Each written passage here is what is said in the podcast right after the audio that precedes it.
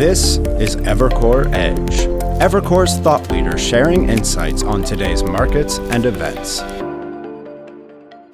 Welcome to our thought leadership series, The Evercore Edge. Today, in our inaugural episode, we'll be discussing the macroeconomic economic environment as well as the environment for M&A. Our first guest today is Krishna Guha. Krishna is a vice chairman of Evercore ISI and the head of our global policy and central bank strategy. Uh, Evercore's ISI policy team is gra- ranked number one, and Mr. Guha is ranked number one as ranked by asset managers. Couldn't be a more timely topic for our clients. So, Krishna, a lot going on. What a tumultuous year. What is your current take on the macroeconomic environment?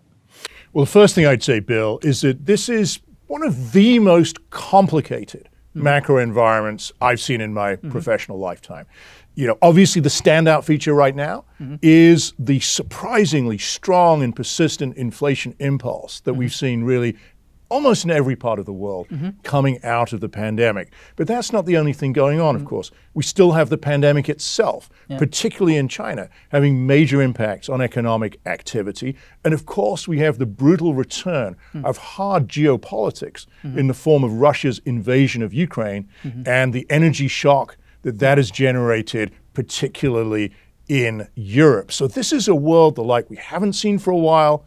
We're seeing big supply shocks in mm. product markets, in labor, and in energy mm. of the likes we haven't seen in decades. Mm-hmm.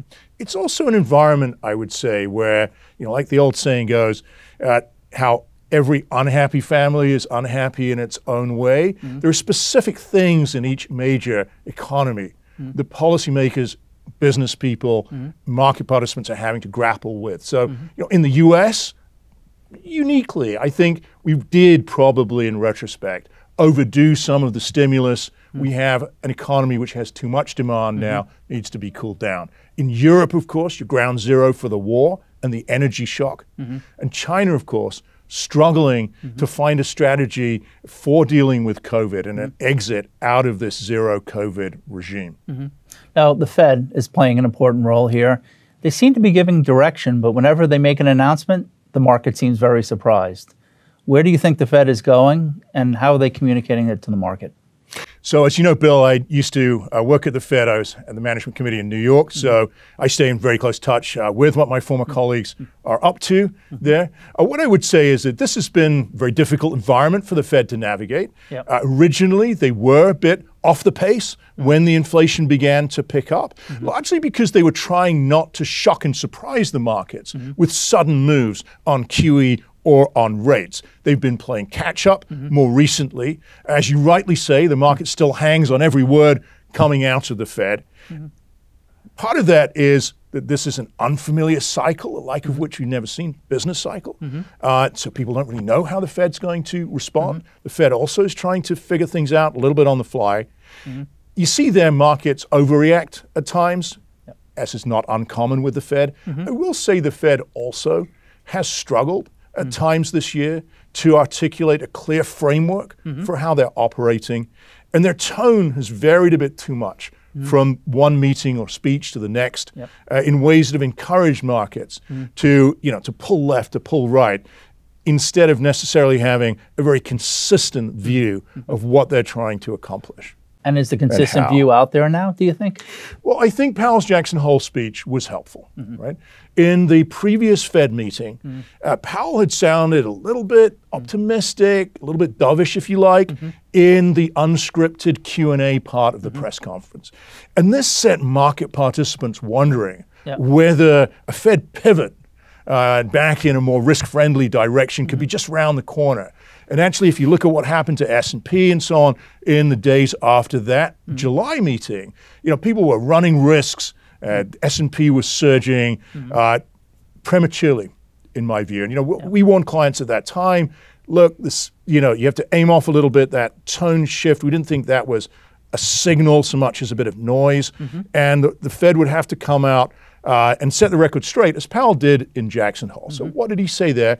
He basically said that look, right now, uh, there is one mission that dominates the Fed's thinking, and that is the mission of restoring price stability. Mm-hmm. And in this context, they're not going to declare victory too soon. that the lesson from the 1970s, above all, is that you have to finish the job. And the costs of you know putting up that mission accomplished banner uh, before you actually have inflation properly locked down, risking that it becomes embedded in the economy over the medium to longer haul, just massively dominate the costs of overdoing it a bit and potentially getting a recession. Okay. You've been around this uh, uh, issue for a while. How come there's so much difficulty in defining whether we're in a recession, going to be in a recession? And then, as far as uh, Europe is concerned, everyone seems convinced they're going to be in a recession. What's your take on where the economy's going?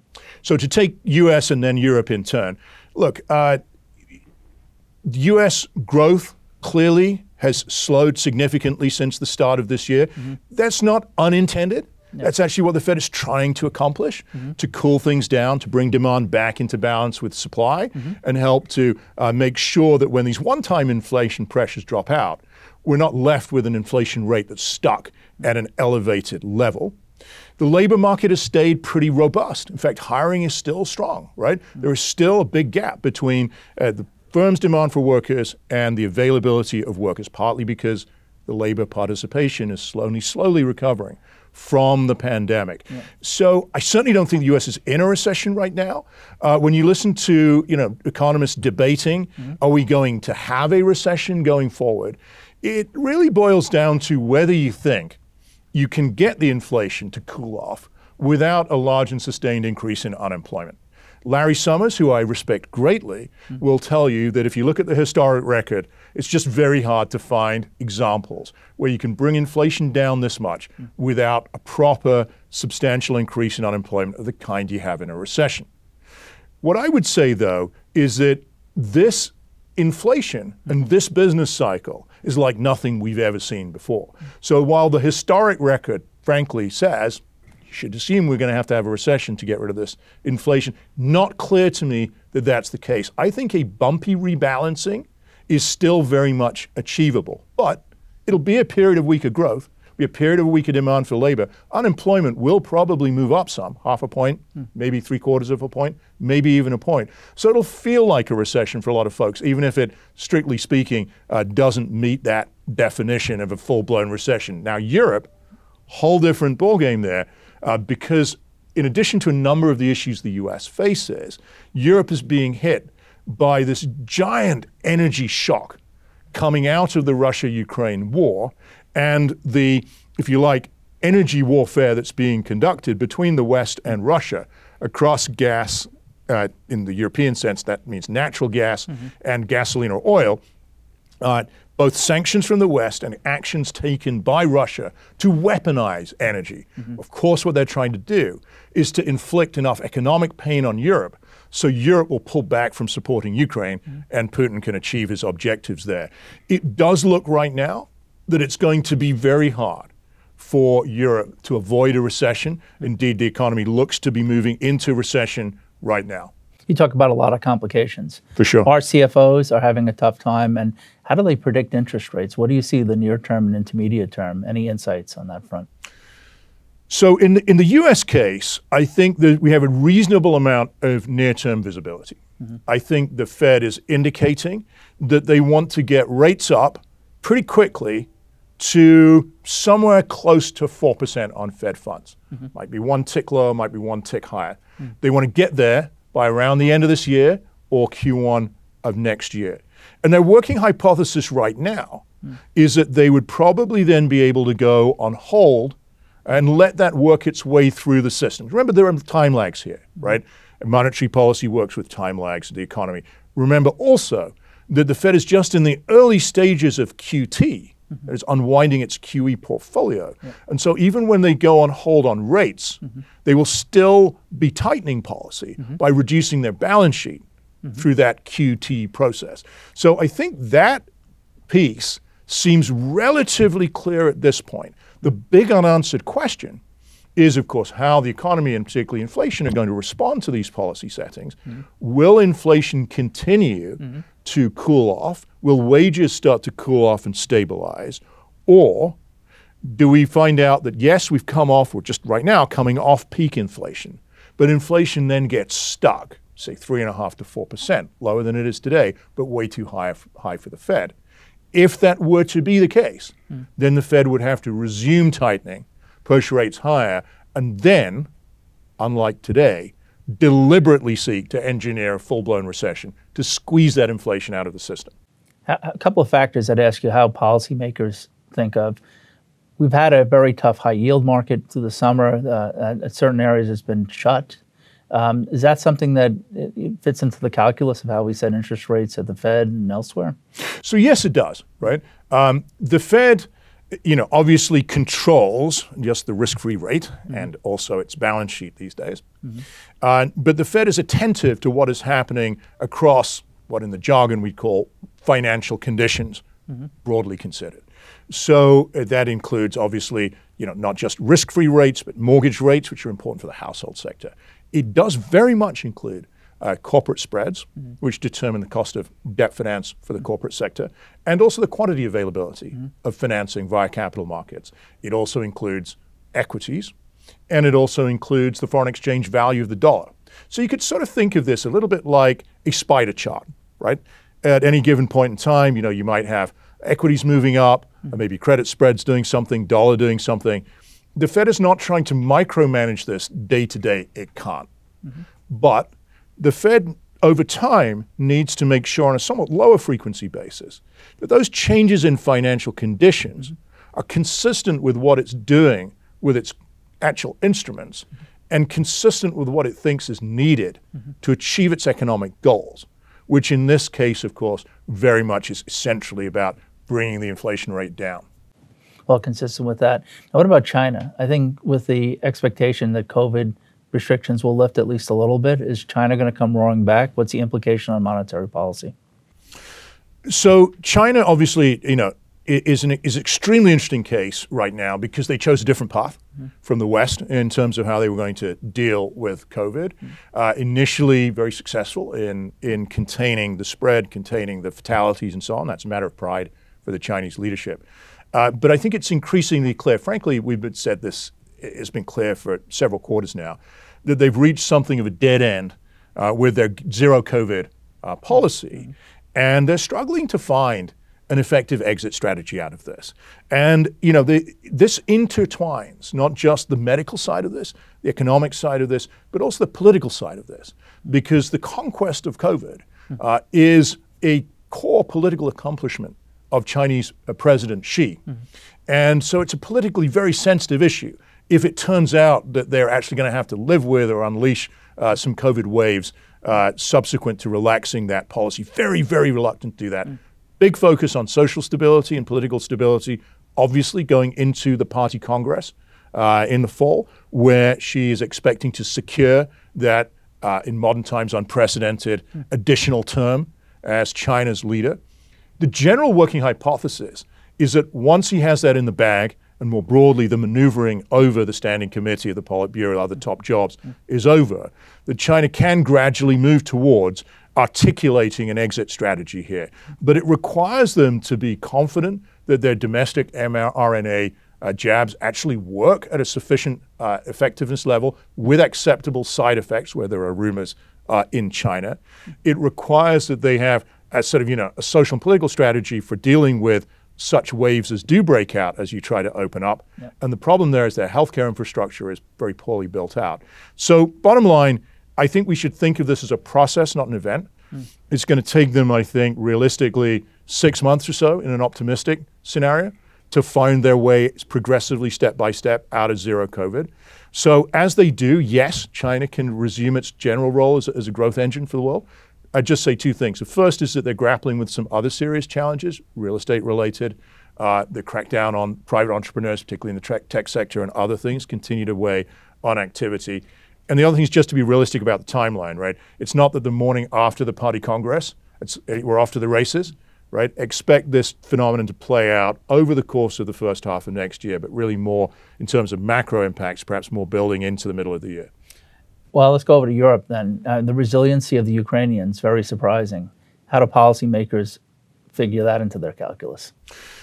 Well, you're absolutely right. I mean, you know, we're, we're uh, you know, let's you know, they, you say we're all Berliners. I think we're all Ukrainians these days, right? In terms of sharing pride in, in what the uh, Ukrainian people have accomplished and standing up for their freedom.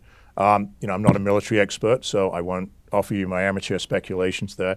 What I will say is that it's been clear for a while uh, that after uh, Putin's initial 72 hour victory plan went rather badly off track, uh, he had gravitated towards a theory of victory whereby uh, he would be able to seize and retain large swaths of Ukrainian territory and then use this hybrid warfare. Harnessing energy, particularly the natural gas on which Europe's industry is dependent, mm-hmm. to essentially uh, inflict a deep and severe recession in Europe that would then generate enough uh, political instability uh, in order for Europe to come to terms, in effect, and you know, enforce on Ukraine a, a settlement favorable to Russian interests and, and, and dominant influence over uh, Ukraine subsequently.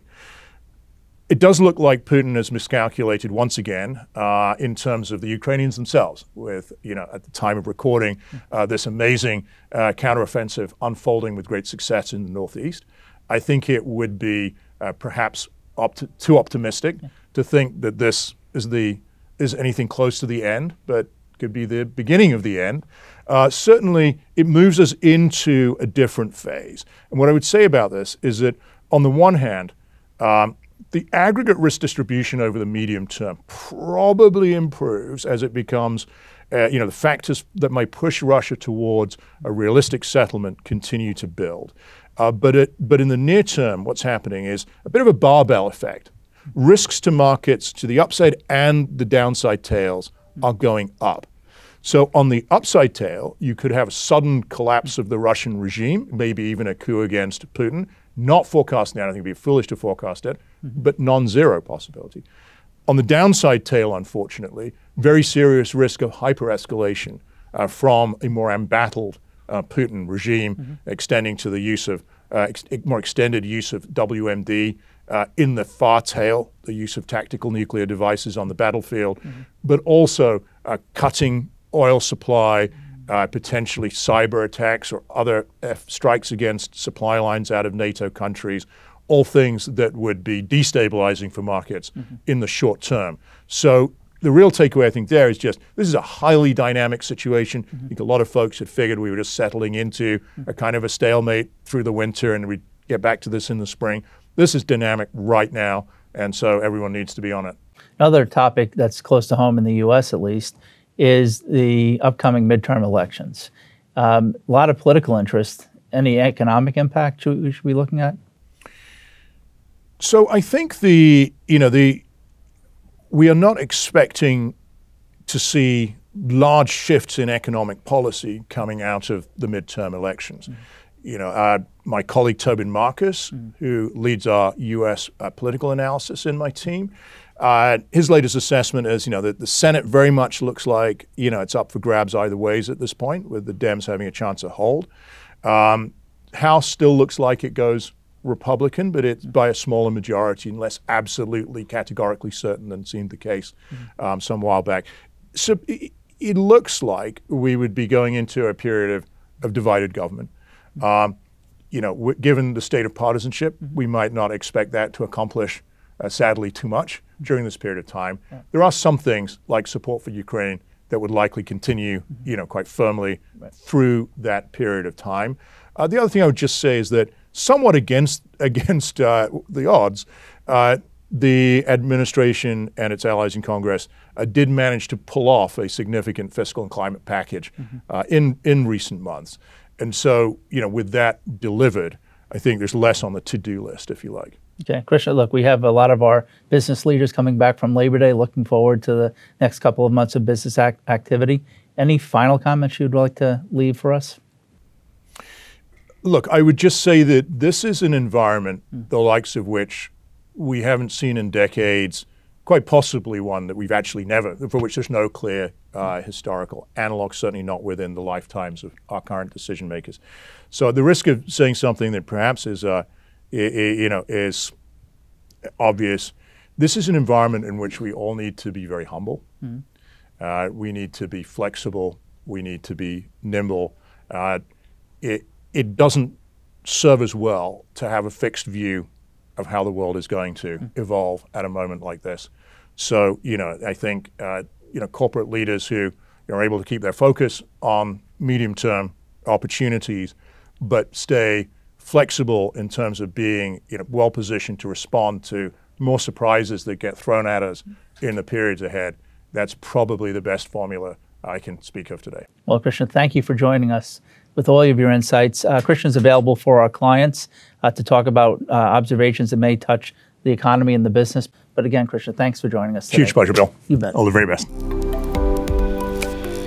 Now we'll turn from the macroeconomic environment uh, to how that macroeconomic environment is impacting M&A. And we couldn't have two better guests to discuss this. Uh, two of my uh, partners, uh, Roger Altman, the founder of Evercore and a senior chairman of the firm, and Naveen Nataraj, uh, a co-leader of our advisory franchise and the leader of our tech M&A business. So we'll look forward to a lively discussion. So Roger, maybe we'll start off. Uh, what are clients asking you? What topics are on top of mind now we come after Labor Day? I think the number one topic is the macroeconomic environment. Uh, inflation, recession risk, mm-hmm. uh, the course of monetary policy, mm-hmm. and how far that may go and what it may mean, uh, and of course, what all that means for their own businesses. Are their businesses showing signs of weakening, which mm-hmm. in some cases they are, mm-hmm. other cases they aren't, depends, of course, on the business. But I think the number one issue always on the minds of CEOs absent an emergency or some special uh, development, mm-hmm. is the current condition of their business mm-hmm. and the near-term outlook for it. Is that going to impact M&A in your judgment? For those who think that their businesses are weakening or they're going to weaken, mm-hmm. uh, and particularly for those who think that it may take a recession to really solve this inflation problem, mm-hmm. uh, I think they're focusing a little um, at the margin, a little bit inward mm-hmm. instead of outward mm-hmm. which means uh, lesser emphasis on M&A options and actions. Mm-hmm. Uh, for those whose businesses are strong and und- undimmed mm-hmm. by the current uh, macroeconomic environment mm-hmm. and who feel confident about their businesses going forward and the financial condition, they are actually trying to take advantage of these lower valuations mm-hmm. and they're being more active than they otherwise would have been. So uh, maybe looking at buyers versus sellers, Roger. For large cap buyers, one would think with the uh, equity market prices down and maybe private equity not competitive because of the uh, constraints on financing, that you would see some well capitalized buyers be a little more aggressive, a little more outward leaning. Is that starting? Are you seeing that at all? There is a category of company uh, which is mm. financially strong, mm. confident about its business, mm-hmm. Uh, and sees this environment because of lower valuations as an opportunity. And those are the ones that are being quite proactive. But then there's another entire, entire, entirely different category, probably a larger one, mm-hmm. of companies that are concerned about their businesses or are seeing some weaknesses. And for them, uh, M&A is a lesser priority. Mm. Um, the, the other factor I should mention is we're, we're in a very, very different antitrust environment. Uh, I mean, almost night and day compared to two years ago. And a lot of people were just waking up to this. But the, the current environment is both in the United States, in Europe, and in China, mm-hmm. especially the United States and Europe, because that's where the change has occurred, is much more restrictive from the point of view of merger approvals, much more difficult. Mm. And so there's a third category of companies that might like to do X uh, or buy X, mm-hmm. but are concerned about whether the current, much tougher antitrust environment will allow them to do that. What do you counsel clients in that environment say they want to do a transaction, not the toughest antitrust issues, but one that runs into some uh, you know level of, of, uncertainty. Well, they need uh, first and foremost expert antitrust advice. Mm-hmm. Obviously, we're not antitrust lawyers. Right. We always advise them to get the best advice they can, yep. um, and then depending on that advice, they may de- need to make a decision as to whether uh, they think the risks are acceptable in terms of getting something done, Mm. And underneath that, in case they might, it might be opposed by the FTC or the Justice mm. Department, are they prepared to go to court to try to win win mm. that in court? Mm-hmm. Um, I might I might say that the the new sheriffs in town, the head of the FTC, Lina Khan, and the head of the antitrust, uh, the assistant attorney general for antitrust, Jonathan Kanter, have already been successful from their point of view. From their point of view, mm-hmm. because they've their reputations precede them, their anti-merger reputations, and they have deterred a number of situations which otherwise would have gone forward, but for the expectation now that they won't be able to get them approved. Well, a lot of uh, observations from the large cap uh, point of view, Roger. We do advise a lot of mid cap clients, and we just heard from Krishna that the economic environment is likely to be uncertain and choppy for a little while. Are boardrooms, are, are they, uh, those companies were down 30, 40, 50%, more open to thinking about selling, or are they thinking that the market is returning? There's a school of thought that COVID overinflated prices Values, right. and values. Is it what's where what's what are you seeing from the sell side? Well, I think that's very much a, uh, a case by case situation, Bill. Yeah. a lot, uh, Naveen has observed this to me several times. A lot of companies never believed the higher valuations, even though those valuations applied to them.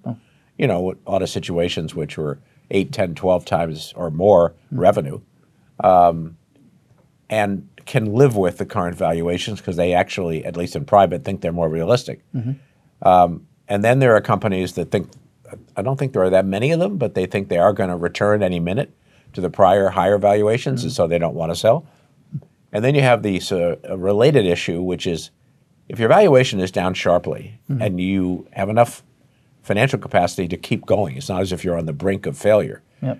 It's hard to sell for cash, uh, and it's much easier to sell for stock because your shareholder isn't uh, uh, terminating her uh, investment in this situation. She's exchanging it, ideally for a better equity compared to the one she had. So it's it's a different type of mentality for the seller if it's stock. So you're going to see and have seen more stock used, and from the point of view of the people who use the stock, the buyers, if they want to, they can turn right around and buy the stock back after the merger, turning it into an ex an all cash deal after the fact.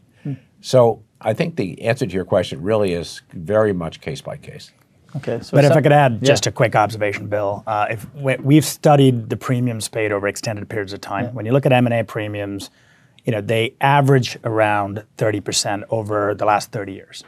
But when you look at periods that are you know measured shortly after a sharp contraction like the one we've just had, premiums do gap up, you know, in the 35 to 40% range, and that's not surprising, you know, as it takes a little bit more for sellers to be compelled to transact given their depressed prices. And buyers, I think, recognize that um, and do pay for it. And I think, as Roger said, we are expecting and we're seeing early signs of significant stock for stock activity in these kind of compressed periods, which is what you also observe. Now, And you can actually advise even the world's strongest companies, financially strongest, to use stock, even though they normally would never do that, because you can say to them, you can buy it back and turn this whole thing into an all-cash deal, you know, in, in, in a longer time frame.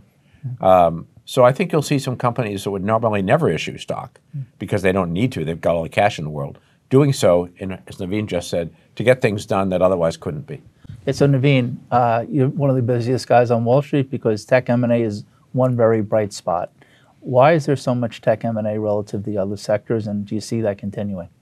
So maybe just to put some statistics around your obs- really good observation, almost 50% of the year-to-date transaction volume has been tech-related, and that's up from 35% last year. And if you look at pre-COVID, about 20 to 25%. You know, at a very basic level, Bill, I think you know the simple answer is you know big companies do big deals, and tech is big, right? I mean, I think we we all are aware of the you know half a dozen you know trillion dollar plus market cap companies that exist in tech, but when you take the look at the next level down, there are 75 companies that are over 50 billion in value, 150 companies that are over 25 billion in value. And so, you know, big companies do big deals, and I think you're going to see that trend continue. I think that's a very basic observation. The other observation, you know, is the correction in value has been so sharp and so quick that I think boards have adjusted faster than they usually do. I mean, hmm. you see, usually in prior recessions and contractions, you see kind of a phase sell down. Mm-hmm. It gets bad, it kind of consolidates, it goes down further. In a lot of ways, the valuations have kind of crept back down to pre-COVID levels, and as Roger said, you know, no one believed it. Well, they were, you know, extraordinarily valued in the short term. So, I think boards are a lot more open to transacting at these levels. I- would make an observation on private equity. I think private equity in general, it's complicated right now given just the um, uh, availability of debt. But we've seen a lot of activity in growth-oriented tech buyouts, uh, which have not historically relied on a lot of leverage. And so they've kind of said the underlying health of the business is strong. They're paying a lot less than they were, sponsors were than before, and I think boards are kind of you know, playing along. And I'd say the last observation is around how important tech's become to every sector. Um, and I think the exposure of software is highly sought after. Um, and, I- and we're seeing a lot of our traditional clients um, expand into tech in a very meaningful way. And whether that was Stryker buying Vocera or um, you know dozens of other transactions that have kind of played played out. Yeah, and just in terms of Evercore coverage, we now have fintech, auto tech, med and technology is just pervasive. I think we even have food tech, but that's another. Well, that's your lunch. Yes, exactly. so, Naveen, uh, you you mentioned private equity, and there was a period of time this summer where things just got quiet. The, the, the high yield market was quiet. There was a discussions of, of direct lending. Where do you, we're starting to see some green shoots, some mid cap LBOs. Where do you see the LBO market going? You know, um, I think there's been a lot of press around the large transactions that were committed in terms of financing before the sharp correction and increase in rates uh, that were effectively hung. Um, you know, so there is a veritable kind of pig going through the snake as we speak. But it is, I think, you know, most of those deals are kind of at the tail end, and they're getting done. They're getting done at, you know, significantly higher interest rates and a lot of pain for the banks that underwrote it. But once that clears, um, I think we're going to see a little bit of a reset uh, at different levels of financing, different levels of leverage. I don't think you're going to see the same seven, eight times debt to EBITDA plus preferreds on top. Um, but you're going to see a lot more moderate leverage at much higher costs. But the targets are also a lot cheaper. So where that math shakes out, I think is going to be interesting to watch in the next period of time. Um, as we all know, there's probably more capital equity, private equity on the sidelines than there ever has been in the history of the world, uh, and they are incentivized to, you know, continue to do smart deals. And I think we're going to see them come out.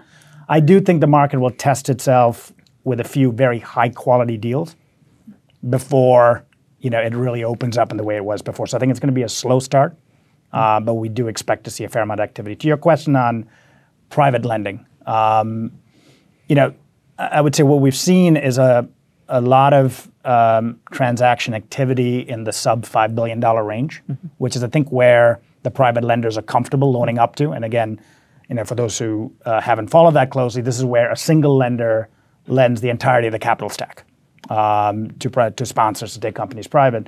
And I think that will slowly creep up over time. You know, I just don't Especially see a lot of non-bank lenders. Exactly. I mean, these are the Blackstones, Ares, Apollos, uh, Owl Rocks of the world, and I think that trend is inexorable, and it's going to continue for the next decade. What inning do you think we're in on that? Because it's a great thing from a deal practitioner perspective to have someone speak for the entire debt. You take a risk out potentially between sign and close.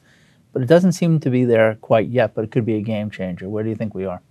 I think we're in the very early stages, mm-hmm. and I think the scale of the transactions is still in you know the sub five billion dollar range, and I think you're going to see that creep up gradually over time. Um, I think to do a to have a ten billion dollar go private today, you do need you know a syndicated market because there's not enough depth. But I think as capital flows into the into this asset class, I think you're going to see a lot more. So there's been a lot of talk about the companies that have gone public via SPAC.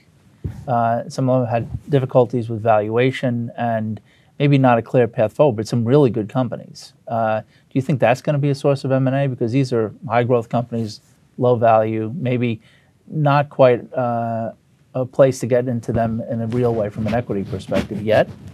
But there's only early innings of, on M&A. What do you, what's your take on those companies? You know, I think it's really um, case specific. Um, I think there are a lot of companies that went public through SPACs that never should be public, and I think there's going to be a kind of a cleanup and a washout of that sector. There are yet others who went public and need a lot of cash, and if they're not able to raise the capital, uh, I think they're going to find themselves in a distressed, you know, uh, mode to sell themselves. But there's a there are a large number of actually very good companies that took advantage of the SPAC environment and went public, and I think they're going to continue to kind of consolidate. I think there's still, I think the uh, as time passes between when they de-SPACed and they stay public, the negative implications of a SPAC kind of, you know, will be further in their rearview mirror, and I think they'll be more active from an M&A perspective. Another thing for companies thinking to do deals is deal certainty. Now, even with all the maybe financing difficulties of the summer, deals, as you said, Naveen, generally have gotten done. Uh, there's shareholder challenges, especially on LBOs, uh, but it's become more and more part of the game. What are we advising clients as far as making sure they get their deals from sign to close, whether it's from financing or shareholder challenges? You know, um, maybe I'll just make a quick observation, then Roger, you should add to this. I think the, I think shareholders have, you know, have more of a voice and they do express it. You know, in M&A situations, I think that just puts the onus on management teams and boards to really think through the strategic logic of combinations, mm. As well as the price they're willing to pay. I think the deals that have been blocked, you know, many of them you kind of, you know, question the logic of it, and I think shareholders have no patience for deals that don't, you know, um, resonate with where they think the company should be headed. I just think there's a there's a. Uh, I mean, basically, there's three tests you have to be sure you can pass, or you believe you can pass before you put a deal on. If that deal requires a shareholder vote, can you win the vote? Can you get regulatory approval? And can you finance it? And you have to be sure you are confident in passing those tests before you move forward and announce something, because uh, shareholders really don't like it when you try to do something and fail. It just seems like in today's environment where you have much more of the shareholder base held by index funds, uh, quants, what have you, the ability to communicate the value of a deal is so important. So we joke about how so many of our shareholders uh, in, in, deals say, we don't like to hear about mergers of equals of scale. Tell me how this, this creates value. And I think the out of the box being able to tell you know the market what is going to create value in a transaction has become more important because snap judgments are made by the market and you can lose momentum pretty quickly. I think there was a time not too long ago, Bill, that you know you'd kind of work on the press release and then you know as a banker you kind of I hate to say this, but moved on to the next thing. And I think increasingly the level of prep work mm-hmm. to get the investor communications right and then following through and ensuring that shareholders actually are paying attention, in many cases using your team, uh, I think has become extraordinarily critical. How about Europe, Roger? It's been we've been talking a lot about the U.S. and tech deals. In in Europe, there seems to be maybe more divestiture work happen, maybe under sometimes under pressure of activists. Do you see Europe picking up, or with the recession pressure? I think it's hard. I think yeah. it's hard in Europe because yeah. of that factor. I mean, economic conditions in Europe, generally speaking, are are, are more difficult yeah. than they are here. Mm-hmm. Uh, you think about Europe's largest economy, the UK, uh, really challenging economic circumstances today, and across all of Europe, uh, you've got extremely high energy prices, somewhat, well, maybe primarily caused by the war in Ukraine. Mm-hmm. Uh, and they're so high that it's very difficult for economies to move forward at all, mm-hmm. for example, in Germany. So I think the environment for M&A in Europe is a lot tougher than it is here. Mm-hmm. Now, there's some other things going on in Europe, and you know better than anybody that there's been a wave of activism that has swept through Europe and caught up on so many of Europe's very largest companies.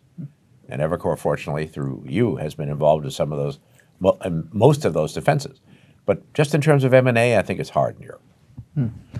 Uh, another area that's a development of maybe recent vintage is ESG as part of M&A. Is that impacting, may I'll ask you, Naveen, how you're doing due diligence, what we're communicating, maybe not so much in tech or maybe in tech. How, how is the ESG phenomenon and the fact that index funds are our targets changing how you're doing deals, if at all? Well, when the word ESG comes up, I say, call Bill Anderson. You know, no, but but jokes aside, I think it's a, you know, it is a factor. I think it's um, clearly relevant to investors, and if mm. it's relevant to investors, it has to be relevant to boards and mm. uh, management teams to kind of pay attention and make sure they're not um, sideways. And I think it's become a focus in the last couple of years in a way that's never been before.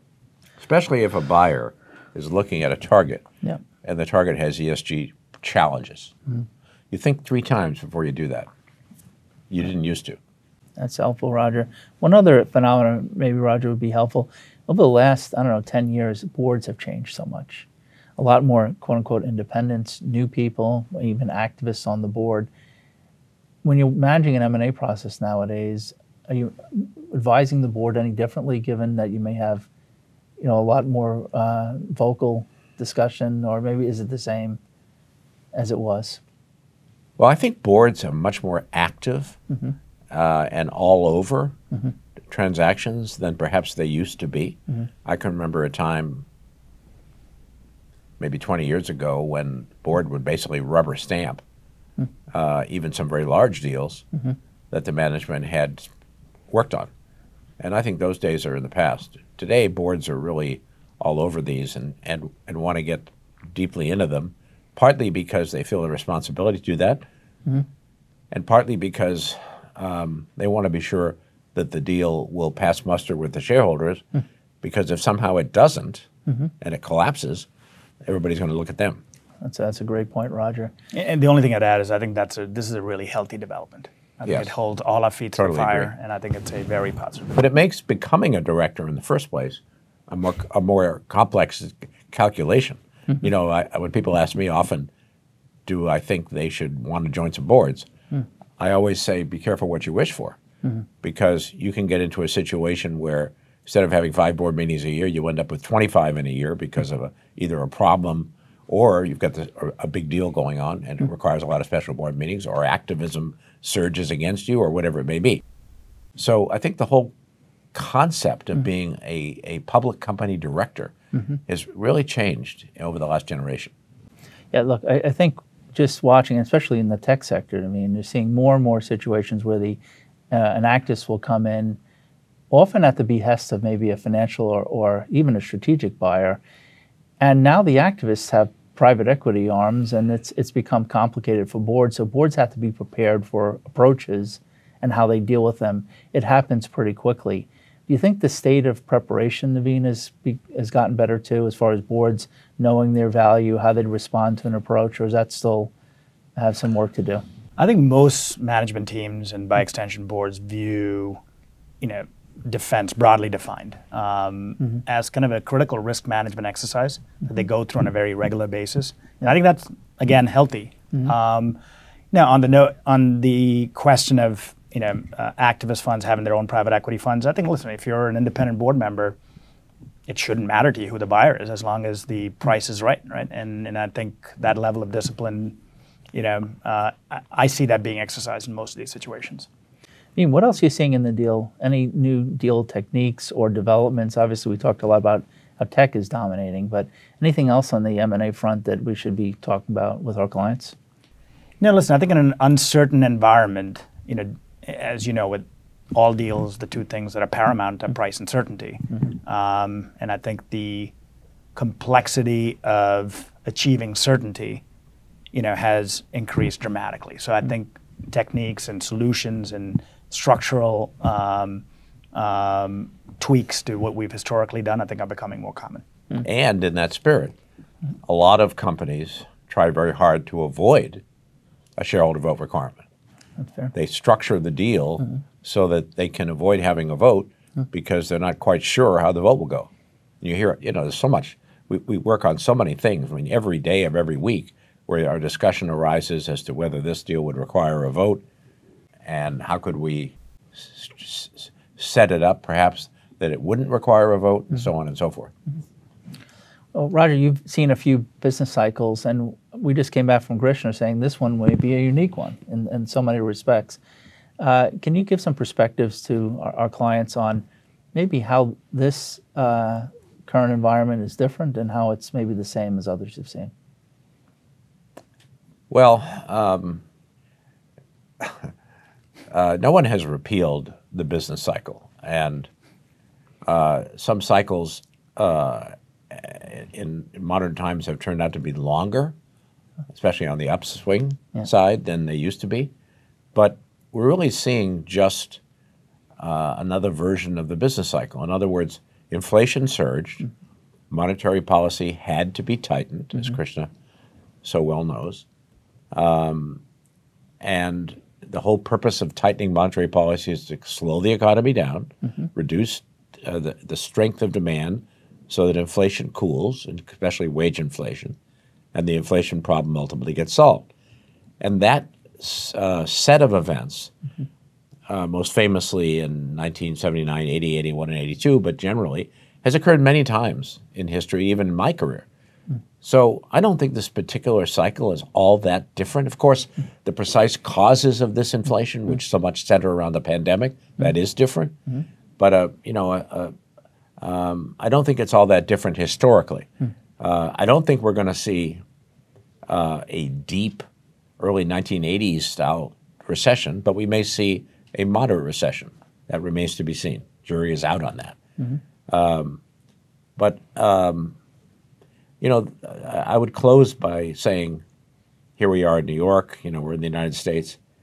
A lot of events of the last year or two have reinforced the extraordinary advantage of the United States, whether it's technology, whether it's natural resources, um, whether it's um, lack of external threat. Um, and I think the outlook for the United States and the U.S. economy, beyond this intermi- inter- interim period of are we going to have a recession or not, but looking ahead a couple of years and beyond is really very good.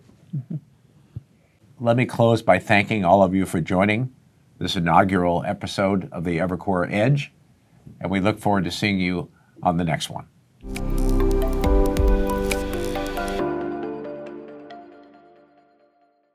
Copyright 2022 Evercore, all rights reserved.